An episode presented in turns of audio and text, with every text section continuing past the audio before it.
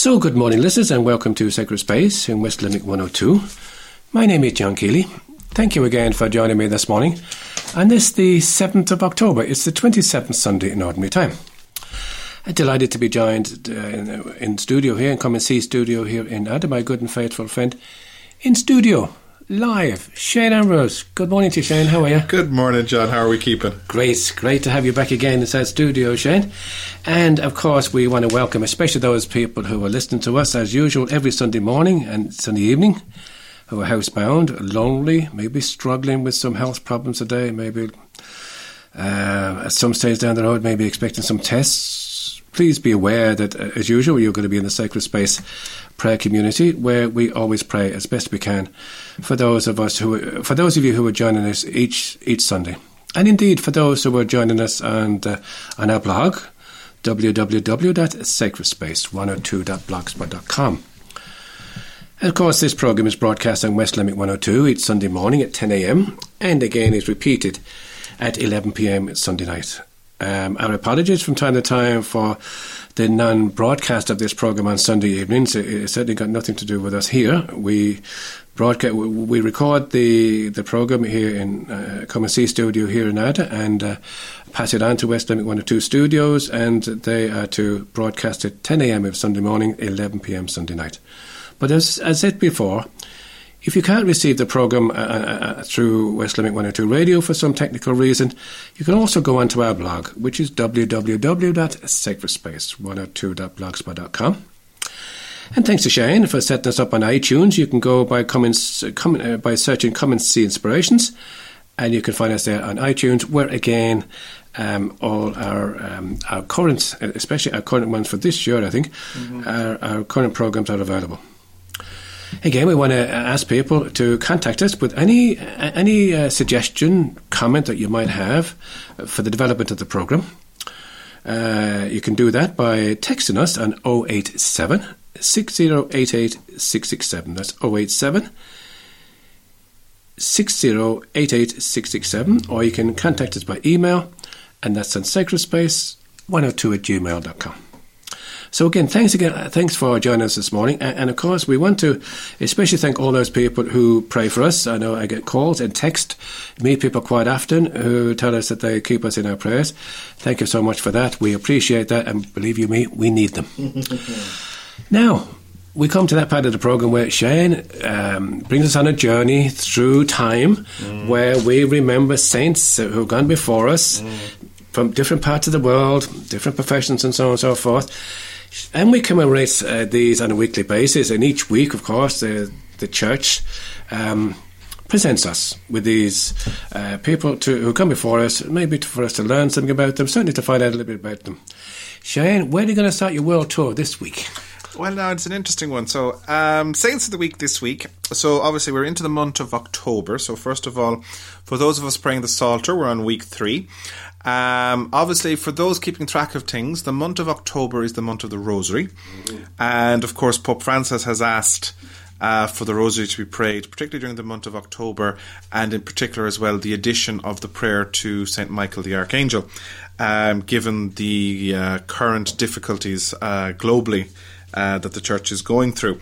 Um, in addition, of course, um, it's also the month of the missions uh, particularly here in Ireland. And Mission Sunday is coming up. I think it's around the 15th of 15th, 14th to 15th of um, no, sorry, it's the 21st of October is Mission Sunday in Ireland as well. So, in terms of the Saints of the Week, John, we're actually off to Thessalonica which is funny because I'm actually flying to Thessalonica in two weeks.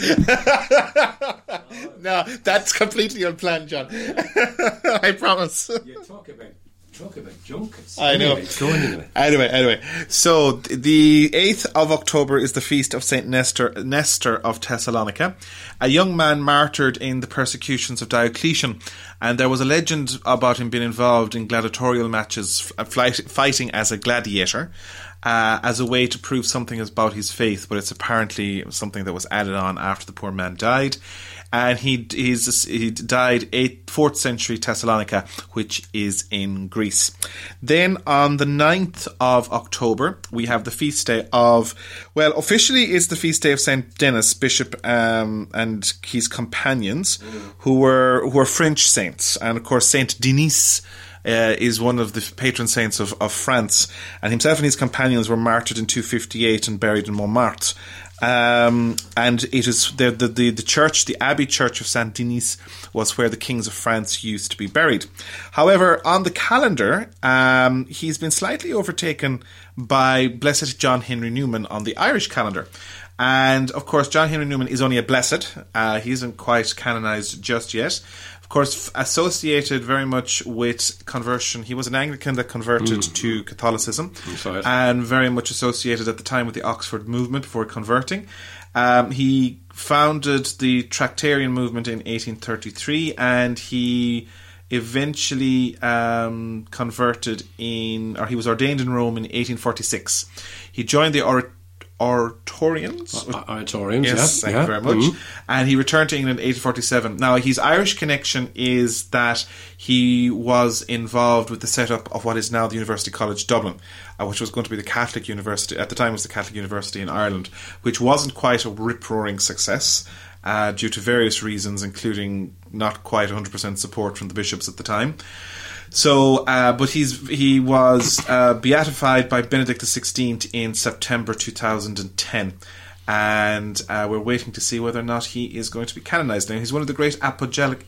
Apologist or a person who writes apologetics. Okay. The as in defends the faith and explains mm-hmm. it in a mm-hmm. rational manner. Mm-hmm. Very much that's what he's associated with. Uh, he's a very influential writer in terms of theology and philosophy, and a noted poet, actually, as well. And he was made a cardinal in 1879 by Leo XIII. So that's John Henry Newman on the 9th of uh, October. Then on the 10th of October, we're moving slightly back overseas again. We're moving to North Africa via Verona in Italy. And we're celebrating the feast day of St. Daniel Comboni. Now, Daniel Comboni uh, was an it obviously he was from Verona, and he was a missionary to modern Sudan, uh, where he went in 1857. But he had to return home in 1859 due to ill health. Uh, he taught and um, and has the his his his aim was save Africa, true Africa. Um, with the idea of treating Africans as adults in need of a hand, not children in need of guidance, as was common in European thought at the time. Uh, very much fundraiser. He founded the what are now known as the Comboni Sisters and the Comboni Fathers, or the Comboni Missionaries as they're called. And he also he founded that in Verona in 1867, and he opened similar institutions in Egypt to acclimatize missionaries to Central Africa. And he very much was involved with the uh, the First Vatican Council on the issue of a conversion of Africa. And he was what was called the Pro Vicar Apostolic of Central Africa in 1872. That basically means he was bishop. And his diocese basically covered the modern day countries of, uh, of Sudan and uh, partially uh, modern day Kenya as well. Uh, so that's Daniel Comboni, and very much the Comboni family continues today, ministering in hospitals, schools, and orphanages in 41 countries. They wouldn't be very familiar, I suppose, to Irish people, but they would be familiar to to our to Italians in that regard. Mm, okay. I came across the Combonis during my time uh, in Sudan, in particular. Um, then on the 11th of October, now this is an interesting one, John. We have the feast day of Good Saint Good Pope John the Twenty Third. Okay. So John the Twenty Third. Now it's interesting. His feast day is actually the day of the opening of the council, as far as I remember. Yes. So usually when a person dies, um, that is their feast day in if they're made a saint. And mm. John died on the 3rd of June in 1963.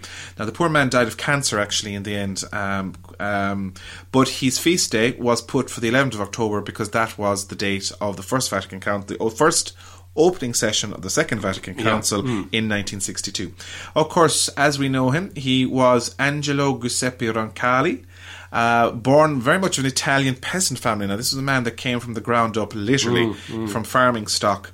Father died when he was young. He was ordained in 1904, and he kind of worked his way up. He was very much associated with the Diocese of Bergamo, and uh, then he served in the medical corps during World War One and during and after that then he was appointed the to the Society of the Propagation of the Faith in Rome. He was a diplomatic representative for the Vatican in Bulgaria, Turkey, Greece, and finally he was papal nuncio in France before he was appointed patriarch, that is Archbishop of Venice, in 1953 and created a cardinal. And he was elected pope in 1958. Now that's interesting. I didn't actually know that. He was only five years a bishop uh, before he was elected pontiff. But of course, the main thing, of course, that John is associated was the calling of the council. And uh, although he wrote quite a number of um, other interest, um, influential encyclicals in particular, Mater et Magistra uh, is one of them, which he wrote in 1961, which advocated social reform. And he also, you know, he was he was very well beloved. Many people still call him Good Pope John, and and just that f- smiling. If you like, he was the last of the kind of the imperial popes. That's right. Uh, because Paul VI, his successor, very much dismantled the papal court. Then on the 12th of f- October, we have the feast day of an English saint, Saint Edwin of Northumbria. Prince, born pagan, converted uh, as an adult by St. Paulinus of York. He was the first Christian king of Northumbria, uh, father of two saints, granduncle of another one, uh, Hilda of Whitby, very famous saint in the UK. And he worked for the evangelization of his people. Now, oddly enough, he's listed as a martyr. Uh, although I would question his listing as a martyr, was he died in battle with a pagan king. Now you'd hardly describe that as dying in, Ov- in Odium Fidei, but anyway, so he died in 633, and his head is in St. Peter's Church in York, where the rest of his relics are at Whitby in the UK.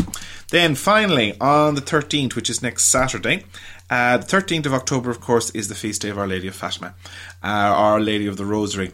Um, now, Hang on, am I losing, looking at something? Yeah, it's because of course the, the, it's associated with the thirteenth of October because it is the date of the final apparition right. in Fatima, That's right. uh, and of course it is the day the final apparition. Of course, was the the miracle of the sun right. uh, occurred on, on on that date.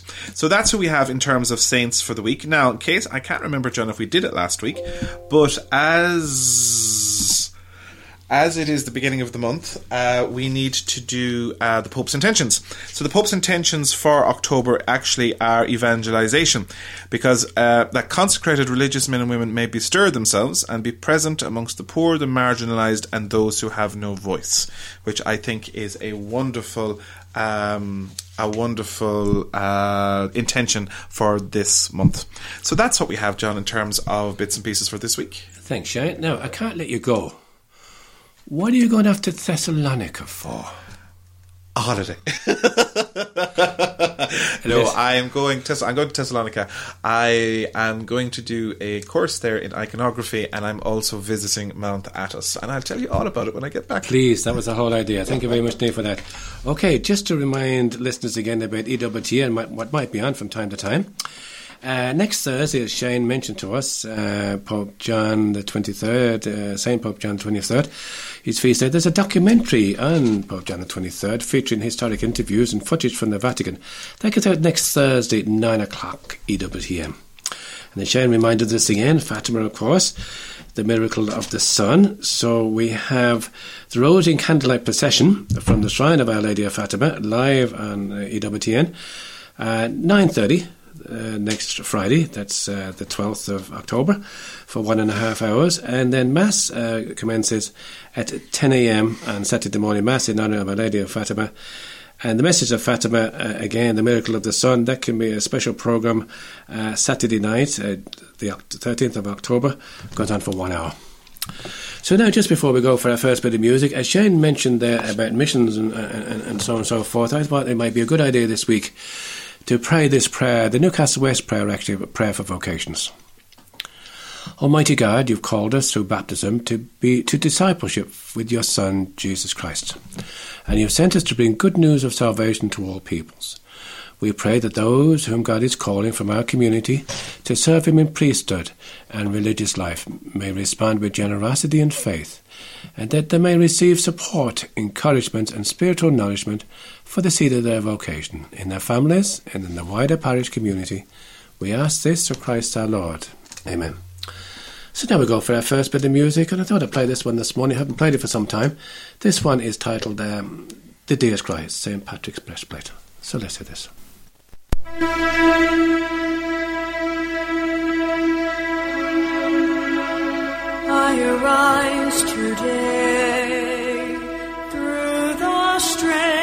Of love's light of sun radiance of moon, splendor of fire,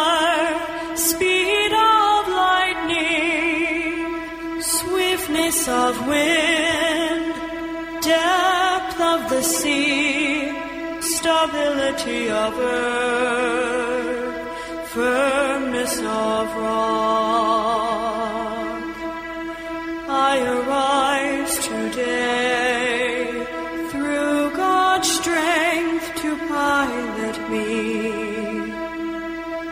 God's eye to look before me, God's wisdom to guide me. God's way to lie before me, God's shield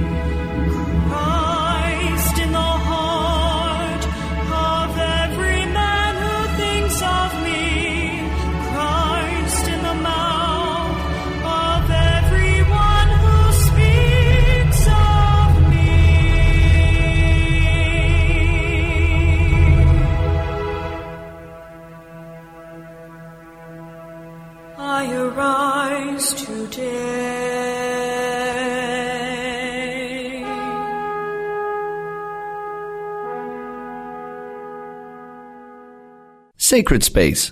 So, welcome back again to the second part of Sacred Space. My name is John Keeley, still joined in studio here by, by Shane. Now, for the last number of weeks, we've played a number of the a, a number of the talks, or broadcast a number of the talks that were made on the World Meeting of Families uh, from the pastoral from the pastoral centre on the Thursday, the Wednesday, Thursday, Friday. And uh, one of them, the, from the Archbishop of Manila, uh, Bishop, is it Tagle? Tagle. Tagle. Um, he spoke to us uh, a few weeks ago on the Pope's ref, uh, on the Pope's reflection on the Throwaway Society. Now, a number of people said that they enjoyed that, but I just want to play just two little less e- extracts from that, and then we might just offer a comment here. Just, just, just listen to the first one. Since planned obsolescence and the throwaway culture has moved from consumer goods to values and culture, we see and experience, we can empathize with people like Pope Francis who see the effects on how we deal with values and human beings and life. And the second one I just want to play, and then uh, uh, this one, um, actually, I, I, I really entitled this one Usefulness. But let's just hear this for a second. And so, even human persons, human life, are measured according to their utility, to their usefulness. It's very pragmatic, it's very functional. If you are no longer useful to me, then I can throw you away. You are cluttering my space. If I see something or someone more profitable to me, then I throw you away and I accept this new, newly found, newly found value. Unfortunately, it is prevalent in our view of persons. I even say, sometimes because of the influence of the throwaway culture, we don't even notice that we gauge or measure people according to their market value.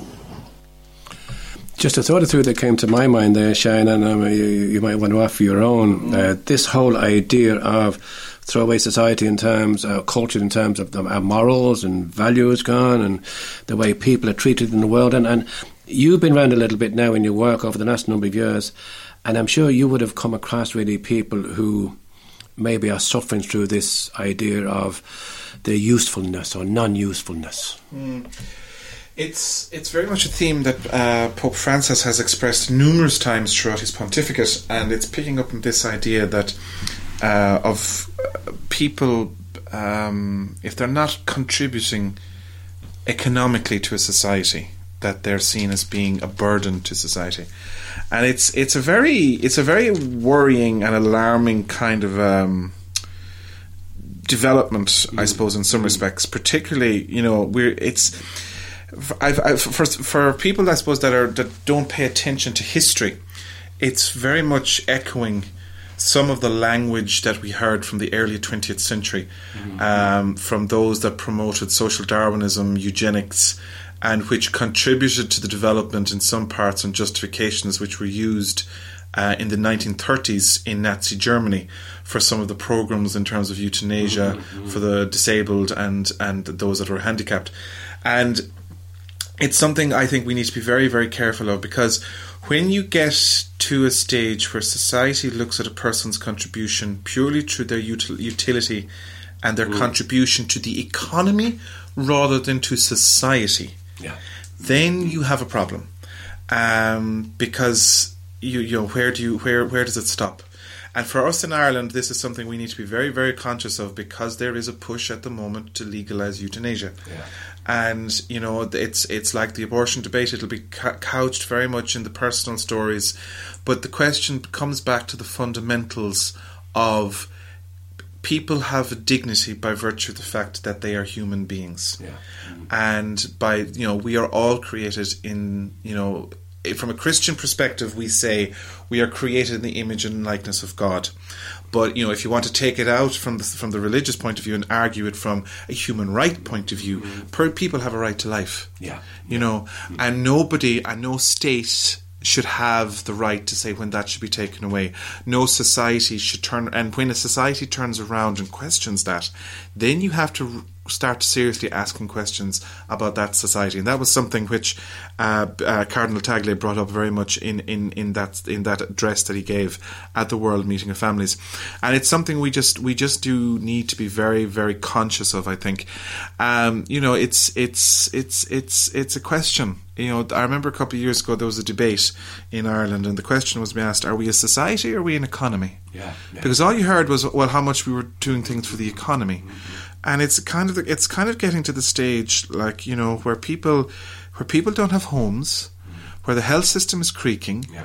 and you're kind of going, well, hang on a second now. Where where are we going as a people on this? You know, and what what, what does it mean for us in terms of I suppose looking around and just seeing it? I suppose the contrast, the biggest contrast, I suppose, is with elderly people hmm. you know and the where there's all, there's no longer i suppose the ability for us to be able to sometimes look after uh, families, elderly members of our families in their home, due to the pressures of the world that we live in, where couples are trying to pay their mortgage, try to pay the bills, look after the kids, and grandpa and mama are put off into the nursing home, which of course is very, um, it's unheard of in a lot of cultures. Yeah. Uh, it's you know in terms of the Middle East, it's unheard of. If you you know if in terms of uh, in say Eastern cultures like in Japan, for example, Central Asia, um, African cultures, it's absolutely anathema. yeah, you know the respect is given to the elderly, um, but it's not just the elderly. It, it's it's those that are seen as not contributing to, functionally to society, and th- when you get to that stage. You or when that type of language is being used, you know we have to be able to stand up for it. Exactly. And, you know, I, I, I read a very good book in the last couple of weeks by, uh, about Augustus Clemens von von Wigalen. He was the, the Bishop of Munster in Germany during before the Second World War, and he wrote in defence very much uh, of, of these types of things. And uh, you know, it, it, it it's something that echoes down through the years. Um, you know, in particular, we've we've we've we've had these discussions. You know, and, and one of the things about the Christian faith when it came out of the catacombs was the fact that it put forward this idea that people had a value because and of themselves, um, which was very countercultural at the time, and that's something we have to kind of pick up again. Thanks for that. Uh, just before we move on to the next part, I, I, I just also want to comment really on, on the first part of the, on the first clip there, where, where, where he mentioned about morals and values, and the comment that I'd want to make on that is many of us have noticed in our own lifetime the way morals and, and, and values uh, really have been discarded and, uh, and end up being out of fashion and so on and so forth. Uh, again, just thrown away. And, and if we don't really stand up for what we believe in, and I stress that for what we believe in, then uh, really, what, what are we going to really pass on to future generations? We we really hold the key now. We can either let this throwaway culture decide what's fashionable today, tomorrow, and throw away the rest. Or we can hold on to something that's precious, that's precious to us.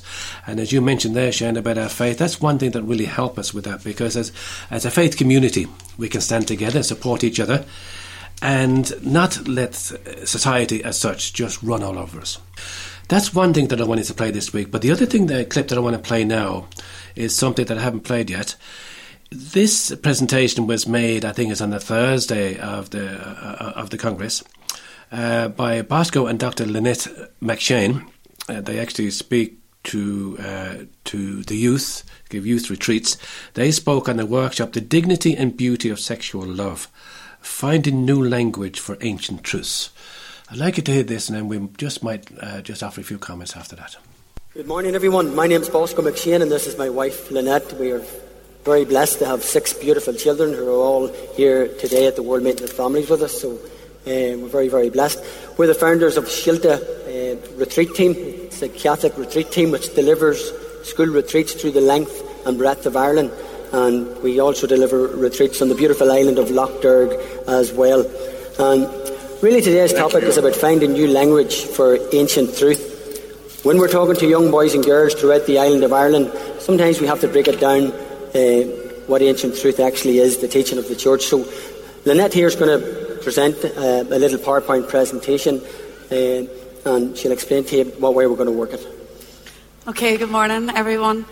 Um, when we were asked to contribute this morning, um, the first place we took it to was adoration, and we said, Christ, if you want us to break Amoris Laetitia down into very simple language to discover a new language for the truth of sexual love, then what have you got? And so I present exactly what came. Um, our title today is called Catching the Right Bus. In Scripture, we read, I have the right to do anything you say, but not everything is beneficial. If you guys were standing at a bus shelter today, would you get on the first bus that came along despite knowing that it was going to take you in the wrong direction? Of course not. You would wait for the right bus. It might take a while, but the wait is worth it. It's the exact same with sexual love. Waiting for your soulmate is worth it. Just in the bus scenario, if you get on the first one that comes, you end up at a totally different destination and in the wrong place. You miss the destination of love. All the other buses that come your way, yes, you have the right to jump on, but it's not beneficial when you end up in the wrong destination. And if you look at the image, this is a luxury bus. God's plans are for the best, the best form of transport in the most luxurious ways. All the other buses give a quick fix. They are a distraction. Just like all the other men or women that come into your life before you meet the one. They will give you something. They will give you sex, but not sexual love. Not the love that God has planned for you. They will make you feel good just for the mere fact that they're there, and you don't have to get impatient waiting for the right bus. But the waiting is good, and we must never forget the destination. In the waiting for the bus, we can think through about the destination that we wish to arrive. When the right bus comes along, there's no drama. There's no need to watch the road. There's no worry about where to get off. There's no need to worry about your safety. Peace comes the moment that you get on the right bus. And that peace comes from God, the driver. You will feel safe on the right bus. There'll be no need to overthink where you're going, as you know that you're on the right journey to the destination of love that God has planned. Sexual love is as simple as choosing the right bus. You don't need to be the driver. God is in control. He knows the twists and the turns. He knows the detours. He knows there'll be breakdowns along the way. It's important, though, to remind yourself that God knows the destination and His plans for us in sexual love are way beyond what we can imagine. And who else would we want to really be the driver other than God Himself? God is love. He loves you. He has plans for you. He knows you're longing to be loved. And all we need to do is to give Him the wheel. The young people that we meet, they don't know where the bus station is. So they never have met God, the driver.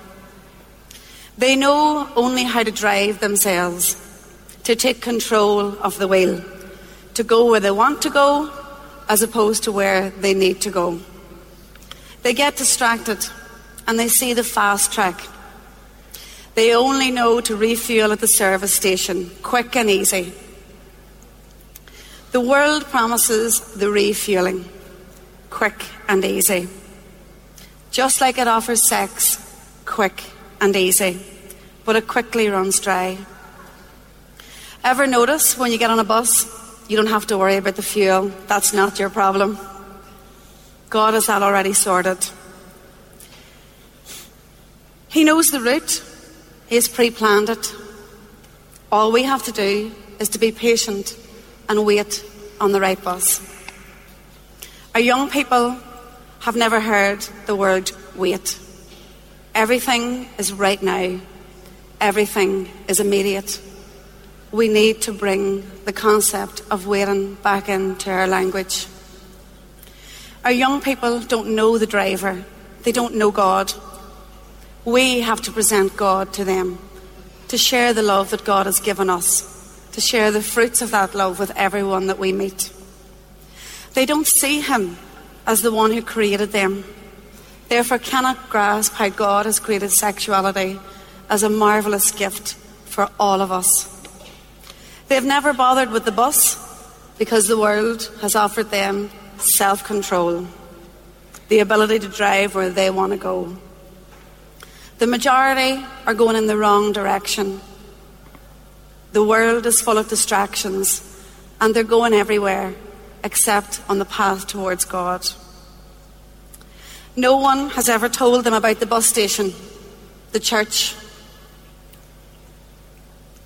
No one has ever told them about how it operates, the teaching, or explained to them God's vision for love, marriage, and commitment. Most of them don't feel loved, so they put all of their efforts into selfies and seeking likes rather than a deep and personal love with Christ. They don't see themselves as God's gift or the fruit of their parents' love. They cannot see how that love is a gift from God and must be passed on. They only hear and know of sexual rights and know nothing about the sexual wrongs, about the sinning against their own bodies. They know not the Holy Spirit and so struggle to find the courage to hold back and to wait. How can they honour God with their bodies when they don't know Him? They have only ever heard about what is wrong with the bus station, the church. Therefore, think that the bus driver, God, doesn't really exist, doesn't really care, doesn't really love them, and has no plans for them. It's time for us, every single one of us here today, to start telling them about the bus station, to tell them about the church, to tell them about the presence of Christ and how He can move mountains in their life. It's time to challenge them to wait on the right bus, to wait for their soulmate, that God has already planned that person who will make life full and fruitful every day. It's time for us to tell them the good news. The good news that God loves them, that God has shown his love to each one of us here, and that God's love is for every single one of them. We have given them the bus pass, we've given them the sacraments, but they don't know what they're for. When we leave this conference this week, it's our job, each and every one of us, to tell the young people about what God has done in our lives, to share God's love, and to bring hope to the future around the world. Thank you. So again, that was um, Dr. Lynette McShane who spoke um, at, the, at, the World Meeting of Families, um, the pastoral conference on the Thursday there uh, uh, of that particular week, and she spoke on finding new language for ancient truths. And her, the title of her presentation was "Catching the Right Bus." To me, anyway, it was something that all parents need to know, or young people need to know, but parents and grandparents need to hear they don't hear too much of it these days. They hear a lot of other stuff promoting other ideas and values and so on and so forth, but not so much this. But uh, just before I offer Shane uh, just a few minutes to just to make a, a little uh, a little contribution. Um, I just remind people again the last few sentences there that uh, Dr. Lynette um, mentioned, and she said, "When we leave this conference this week, it's our job, in each and every one of us, to tell our young people about what God has done in our lives." That's us, their parents and uh, grandparents. To share God's love and to bring hope to the future of the world from our experience. And I think we've always mentioned that here on the programme. There's nothing better than to give somebody's own testimony and somebody's own experience. If we pass it on to young people, in the way young people can understand it, and I think maybe people this morning after listening to that presentation would have maybe sat up and listened to that particular uh, presentation that was made, but the whole idea of waiting for the right bus, waiting for the right person, taking our time. The one thing that I'd say that uh, that, that, caught me right at the beginning there, when the, when Dr. Lin, Dr. Lynette was asked to make the presentation, the first thing she done was to go to adoration, and I think maybe that's something we can do more often than what we do. go to adoration or ta just take time asking the Lord, Lord, how would you like me to be able to pass this message on to maybe my grandchildren or my children or to young people who I know? Shane, your own sort of thoughts on that now. Um, Uh, I thought it was very. Um, I thought it was a good one actually. Uh, I liked the analogy, the bus station one, or the catching the right bus. Um, definitely, I the one that gives food for thought, and it was also very timely playing it this morning, Jumps. I don't know if people realise uh, that on Wednesday, the excuse me, the Holy Father convoked the Synod of Bishops in Rome, and this is the third gathering of the Synod of Bishops under Francis and it's the 15th one overall since uh, the synod was established by by Paul VI after the Second Vatican Council. And the theme on this week's one, or this year's synod, I should say, is youth, faith, and vocational discernment. Um, obviously, of course, given the gathering that the, church, the bishops are gathering in Rome at a moment in which the church, I suppose, I saw one commentator describing it as facing perhaps its gravest crisis since the Protestant Reformation uh, in terms of the form of the worldwide clerical sex abuse scandals. Um, you know, it's it there's there's great expectation, I suppose, in relation to it. But in terms of the topic of the synod itself, which is basically communicating with young people, um, you know, it's it's it's it's often it's something you hear all the time. Where are the young people? Where are the youngsters? Where how do we how do we how do we talk with them? And it's it's something that we do need to um, to look at in terms of being able to um, communicate a message. But be, before you can communicate the message, you have to understand it yourself. Um, and it's it's also kind of understanding it and being able to because once, if you can understand something yourself, then it's very easy to, to, to explain it to others. Um, and that that's the challenge for us because people say, "Well, I, I don't know what to say." Well, you know why? In one sense, you know, it's a case of there. It's it's sometimes maybe it's a case of maybe we need to do a small bit of kind of rooting around ourselves to kind of understand what, what what's involved. But yeah, I, it's um, it's an interesting one. I would say people if you, to listen back to that one again, it, it, it's quite good. And there's lots more of those on World Meeting the Families um, 2018 on the internet. In the meantime, I go for our second piece of music. Uh, this morning, this one I picked is Lilies of the Field by John Michael, John Michael Talbot. So let's hear this.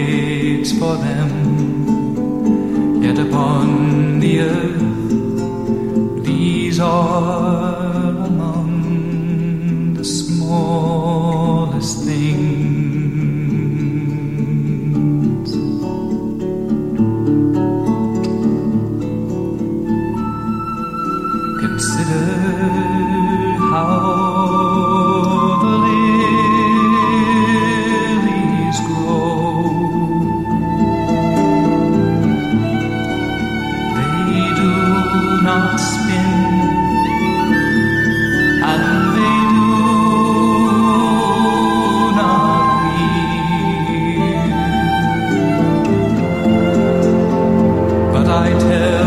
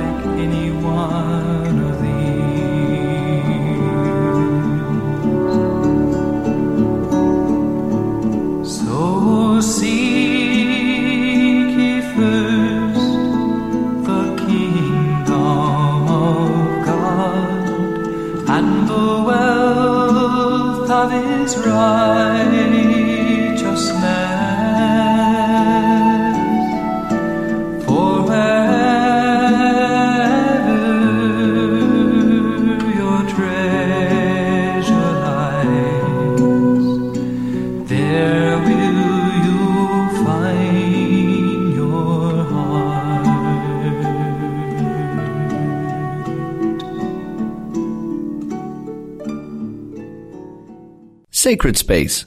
So, welcome back again to the third part of Sacred Space. My name is John Keeley, still joined in studio here by Shane. So, this part of the program is where we read and reflect on the Word of God. And to start that, that off, uh, Shane prays for us to pray before reading and reflecting on Scripture. Thanks, Shane. Lord, we thank you for putting us in the presence of your word, which you inspired in your prophets. May we approach this word reverently, attentively, and humbly. May we not despise this word, but receive all it has to say to us. We know that our hearts are closed, often incapable of comprehending the simplicity of your word.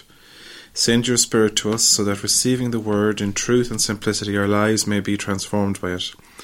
Let us not be resistant, Lord. May your word penetrate us like a two edged sword. May our hearts be open to it. Let not our eyes be closed nor our minds wander, but may we give ourselves entirely to this listening. We ask this, Father, in union with Mary, who used to recite the Psalms, through Jesus Christ our Lord. Amen. Amen. So, the Gospel for today, the 27th Sunday in Ordinary Time, is taken from the Gospel of Mark, chapter 10, verse 2 to 16. Some Pharisees approached Jesus and asked, Is it against the law for a man to divorce his wife? They were testing him. He answered them, What did Moses command you? Moses allowed us, they said, to draw up a writ of dismissal and so to divorce. Then Jesus said to them, It was because you were so unteachable that he wrote this commandment for you. But from the beginning of creation, God made male and female. This is why a man must leave father and mother, and the two become one body. They are no longer two, therefore, but one body. So then, what God has united, man must not divide. Back in the house, the disciples questioned him about this, and he said to them, The man who divorces his wife and marries another is guilty of adultery against her. And if a woman divorces her husband and marries another, she is guilty of adultery too. People were bringing little children to him for him to touch them. The disciples turned them away. But when Jesus saw this, he was indignant, and he said to them, Let the little children come to me. Do not stop them, for it is such as these that the kingdom of God belongs. I tell you solemnly, anyone who does not welcome the kingdom of God like a little child will never enter it.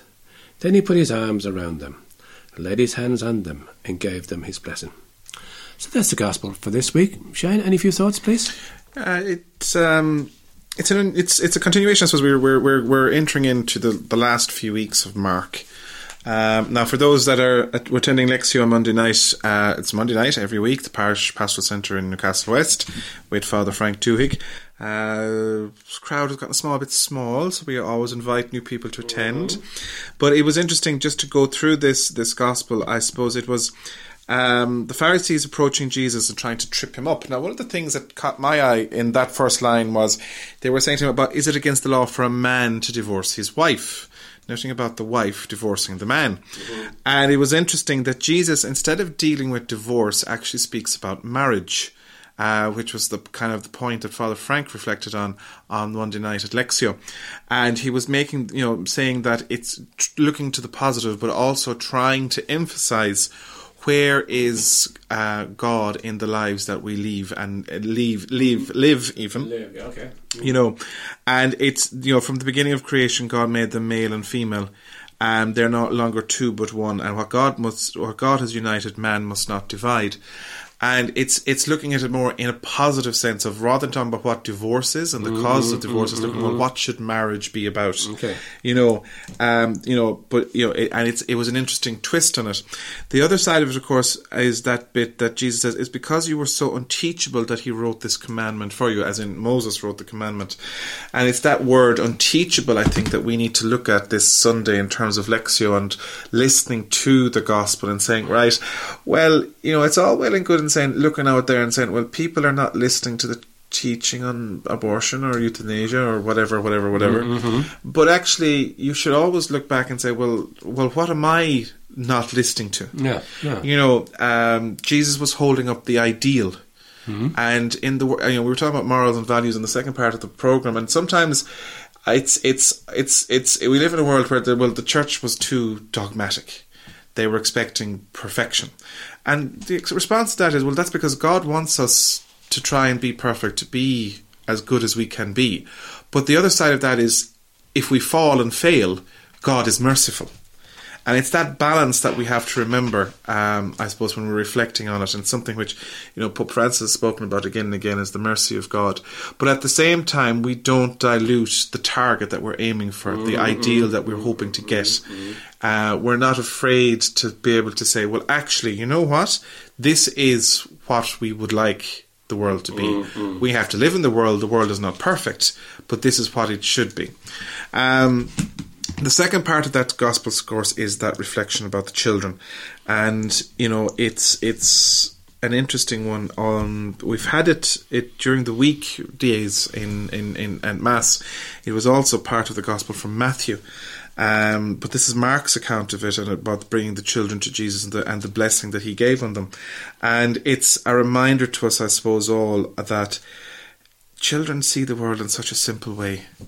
You know, it's us adults that become cynical and twisted and tired, and you know, whereas children see it in such an innocent light.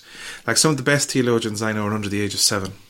Mm, yeah. You know, mm. because they have a simplicity to cut through to the basic Yeah. questions about mm. well, God is in His heaven and blue is great. You know, the color blue is great. Uh, but it's also that reminder to us that anyone who does not welcome the kingdom of God like a little child will never enter it. And I suppose it's that reminder to us that we need to be childlike as opposed to childish in terms of how we see and interact and view the world. And that can be a challenge. Um, you know, sometimes life can be serious, life can be sad, and it can be quite difficult for us to find that childishness in it, um, you know, and to, to, to be childlike and to remember, you know, the fun part of it because children see the fun in life. Um, and that's just something for us to think about on this uh, Sunday morning. Shane, thank you so much for that. I've just got one little reflection just to make myself on that. And uh, I suppose after 46 years of marriage between myself and Anne, we, we, we were married in the Catholic Church. We were young. We didn't know all the answers uh, in those days, and probably still don't know. Them, uh, still don't know them really. But the one thing that I, that I caught me there, there this week, and I think you touched on it there. I wasn't at lecture this week, but um, we believe that the grace we received from God in the sacrament of marriage really guided us in our marriage. But also today, we also pray for those who are struggling and have struggled in their own marriages. That the Lord will them, send them help, and that might be us, to help them to find the peace that they really need in their own lives.